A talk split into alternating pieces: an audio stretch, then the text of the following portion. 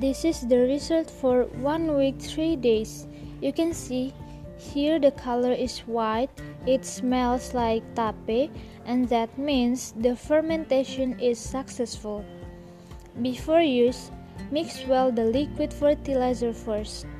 The way to use fertilizer is 1 in 10, where liquid fertilizer is 1 and ordinary water is 10. Why did I choose to make liquid organic fertilizer?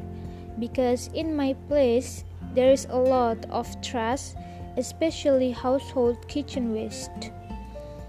Organic liquid fertilizer is a type of liquid fertilizer that is fermented, not solid, easily soluble in the soil, and carries nutrients that are beneficial for plant growth. The role of plants for the environment is to maintain healthy air conditions. Given the current condition of the earth is not fine, pollution everywhere and causing intense global warming.